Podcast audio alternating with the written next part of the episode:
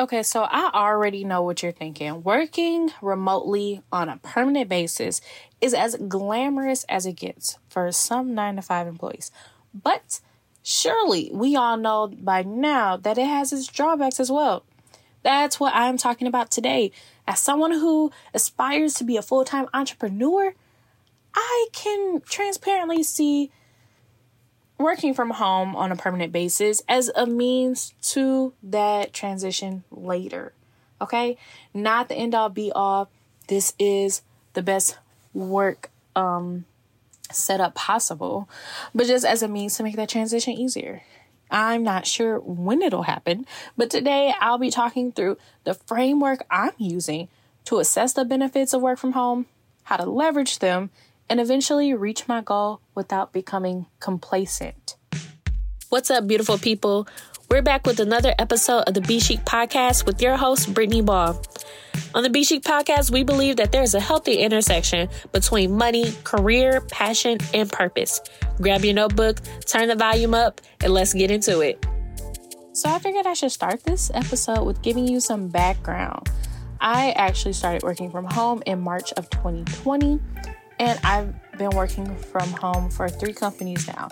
And my current one is fully remote. This is not a hybrid situation, it's not a temporary situation. I am fully remote permanently. I do not even work in the same state, I do not even work in the same region as my company. Um, the second job that I worked for, I actually started with them during the pandemic, and I worked in office for a season before I actually left that job for my current one to work from home again. Now, it was truly an advantageous situation for me to return to this company because I was able to work from home on a full time basis. I was kind of able to get into my real estate business a little bit more when I first started with this company again. And I already understood the culture because I had worked for them in person. So being able to make that transition was super smooth because I was familiar with a lot of the people I was going to work with again. And I knew how they did things. I also have a boss who's very hands off and she gives us a lot of autonomy in our work and she truly trusts the things that we do, things that we say, and the expertise that we provide.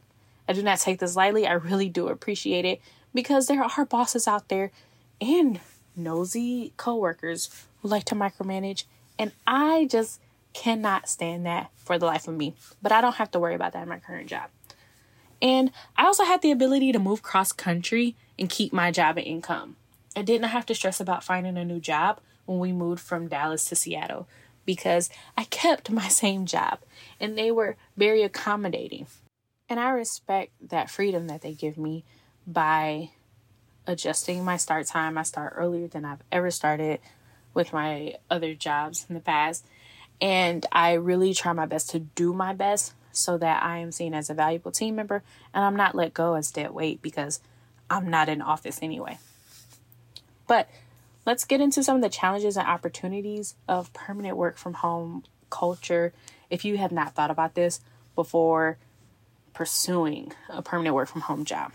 So, some of the challenges specific to me include working in a different time zone. So, those who work in office on a hybrid basis all live in the central time zone period. And so I really have to be intentional about when I follow up with people, when I schedule meeting times, how I structure my day in general to accommodate 98% of the people who work in central time. Also, my office is actually located in my hometown, so when I'm back to visit family and friends, it's almost always expected that I have to go into the office. And sometimes I just want to take the PTO and not worry about them for a while.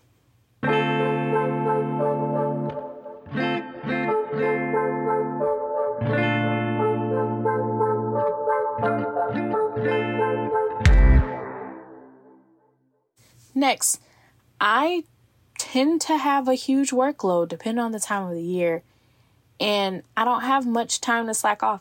So, like many other people, I don't really experience doing a lot of personal projects, things around the house, or just slacking off because I don't really have the time to. Now, There is the occasional time, a couple times a year, where things are a little bit slower and I might have the ability to do some things for myself. But I truly am an eight hour a day kind of employee, but I just get to do it from the comforts of my home because of the workload I have. And because of that, I'm often drained at the end of my workday. So it's not that much different in those terms when it comes to signing off, decompressing, and spending a lot of time just separating myself from the work before getting into my personal evening. And lastly, there are many aspects of my job that are in the hands of my colleagues because I'm not in the office. So, because I'm not able to do some of those things, I'm dependent upon the quality, the timeliness, and the attention to detail of other people who I work with in order to get part of my job done. That's a little nerve wracking for someone who likes to do her work in the spirit of excellence. And like I said, I operate in that way because I want to see as a, be seen as a valuable member of the team. And that can only be done if I work really hard. Now let's get into the opportunities or some of the benefits of working from home permanently. I'm able to set my own hours. Honestly, with me being on the West Coast, I probably could have told them, uh, I don't want to start my workday until 8:30 my time. My workdays previously started at 8:30 Central Time, and I could have fought for 8:30 um, Pacific Time. But honestly, I love the appeal of getting my workday done earlier. But I had the opportunity to do that because of the laissez faire approach within my department. I also save on gas and the commute time, which is obvious and very apparent and very understandable from just about everybody. I get to save a lot on driving and the time and mental capacity used to commute to and from the office. And the other things that are related to that, like choosing my clothing for the day, being able to wear things that are a lot more comfortable, or wearing less pieces of clothing, if you know what I mean, depending on the time of year and how warm it is in my house. And lastly, I am very happy that I have the opportunity to care for my puppy without having to keep him in the crate all day. Although he is at a point in his training where he really could just stay in the crate all day, I don't have to do that if I'm at home with him. He can stay out, wander around the house, nibble on some toys.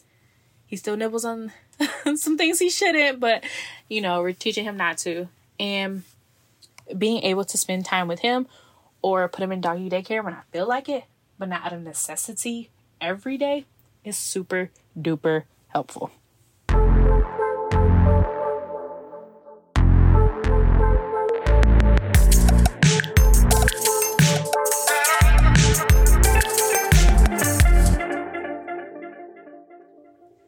But with all of those aspects of the benefits and the challenges of working remote, there are other things that I had to make a priority for myself to make sure that I maintain my sanity and that I continue to grow as an employee within my company, even though I did not have the hands on experience of working with my department in person, really getting to know those who are in the company who can possibly help me grow in my career.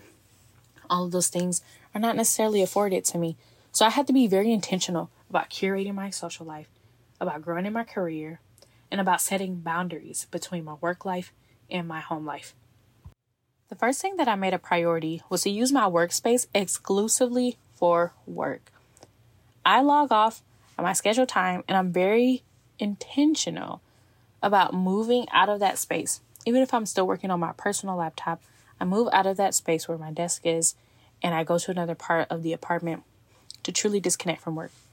And I'm also transparent about my hours, especially with me being in a different time zone from most people I work with, up to three hours of a difference.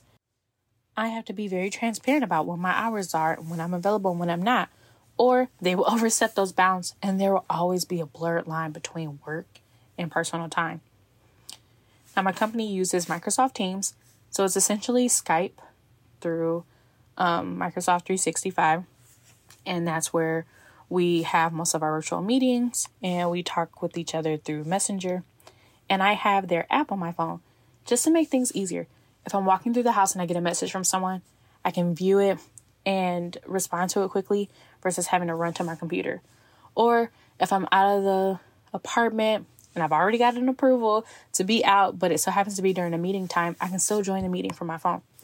However, if I get messages outside of those times or any notifications that somehow get through the filter that I've set based on timing, I do not reply. I set that hard barrier. And these are things that I know are important for people who work in office and out of office. But these are things that I had to intentionally set boundaries for myself in order to make this work from home life work. Sometimes I actually still work through my lunch break if I am super busy with what I'm doing and all I'm going to do is just sit there and eat my food anyway. I might as well keep working. But that's something that I'm working on that I want to become a non negotiable in the future. I also regularly strike up social lighthearted conversations with some of my team members to build rapport with them because I don't have the cooler talk opportunities. I have to be very careful in how I talk to people and being social and infusing that in opportunities where I can so that I can still be seen as a team member who they talk with outside of work and well not outside of work times but outside of work only conversations and still feel a part of the group. And outside of my work relationships, I don't talk to too many people outside of my coworkers. So I force myself to socialize with other dog parents when I'm taking Zeke out for walks and really try to fill in my social life in those margins of time when I'm out and about as I continue to get comfortable in my new city and really grow in building my social life. And then to supplement that, obviously, I'm not just out here talking to no one and just being lonely unless I'm walking a dog, but I make sure to schedule in time to catch up with family and friends throughout the week so that I can still feel connected to them and still feel like I have a semblance of a social life. Lastly, I regularly commit to therapy and the tools and tactics that she teaches me to cope with stress and everything to stay on top of my health even though I'm staring at a screen nine hours a day.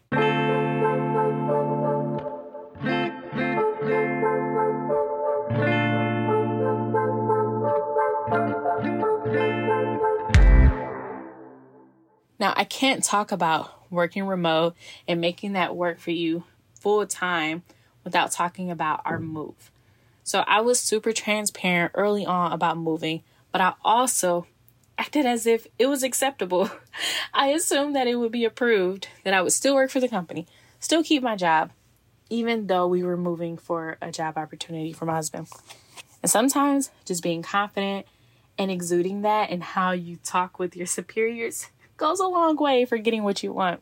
I was a bit worried when we first moved about my salary changes because we are in a more expensive market, but I did my research and I saw that my salary is pretty much within the range of other marketers in the Washington area. So I didn't negotiate a higher um, salary, but that's not to say that you can't do it. And that's not to say I don't still have the opportunity sometime soon to do it as well. I also mentioned earlier, I set my own hours, but I still make myself accessible to mitigate any frustration around my new time zone or around the move. So I was very intentional about making sure I was available. I was getting my work done. I was on schedule, if not ahead of schedule. And there was just a seamless move in my work. Some people didn't even know I was moving because I was still on top of everything. And I know that can be very unrealistic in many situations, but I just strive to really make it painless on their part so that there was no excuse, no reason to let me go because I wasn't as committed to the cause while I was dealing with personal things like moving thousands of pounds of items to a new state 2,000 miles away. And then lastly, I work around my finances to stay focused on my goals, even in a new area. So I have had to shift my focus with savings and things like that. So when I do decide to make that transition, into full time entrepreneurship, I do have that cushion from being committed to my goals despite having this move.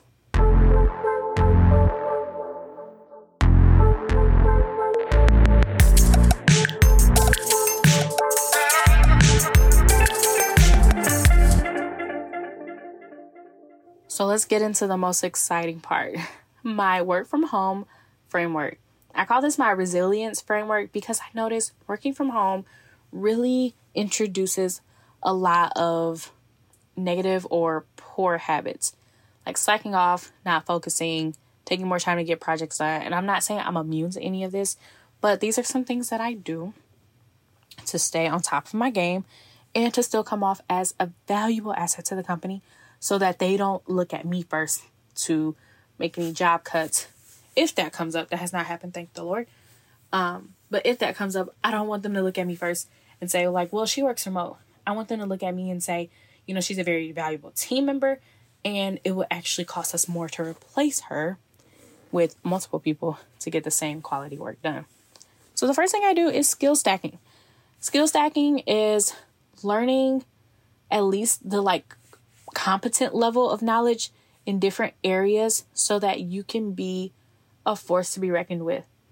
So when it comes to marketing, skill skill stacking, social media advertising, SEO, email marketing, creative um, design, all those things are very separate skills, but combining those together, that makes you a very valuable team member. And so I'm always thinking about how I can continue to stack my skills and contribute to the marketing department with a cutting edge perspective and pulling from other industries to help us be the leaders in our industry. I also look for ways that I can learn a lesson from my company that I can apply to my own without losing money in my business. So, for example, in project management and people skills, I have to deal with a lot of people on the job, and I have to manage projects with sliding deadlines and people who like to meet deadlines and those who don't like to meet deadlines.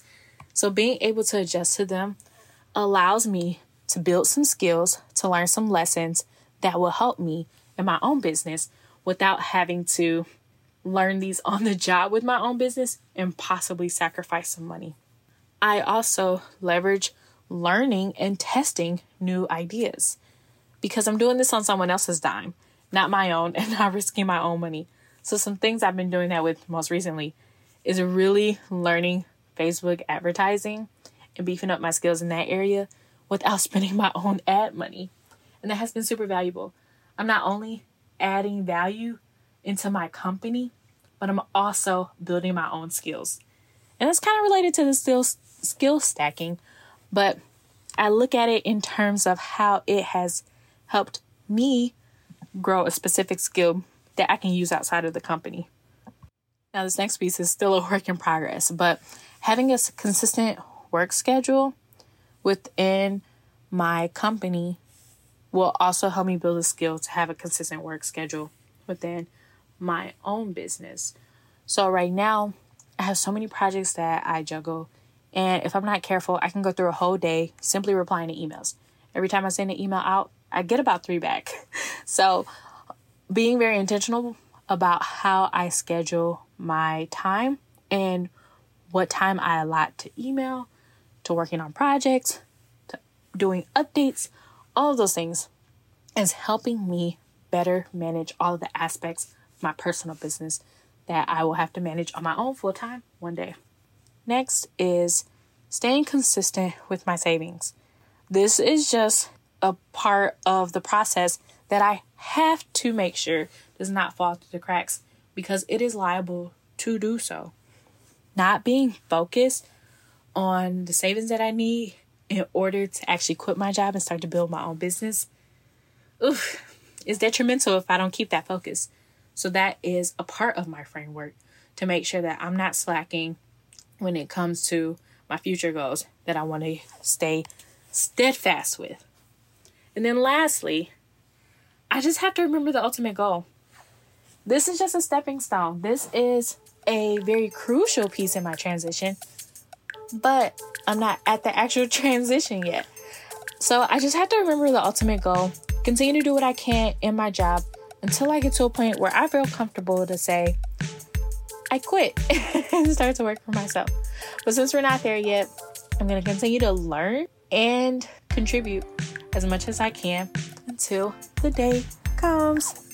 After hearing this episode, you're probably still motivated and excited to start a job that is fully remote. I suggest that you find a strong goal to keep you hungry for success and your eye on the final prize.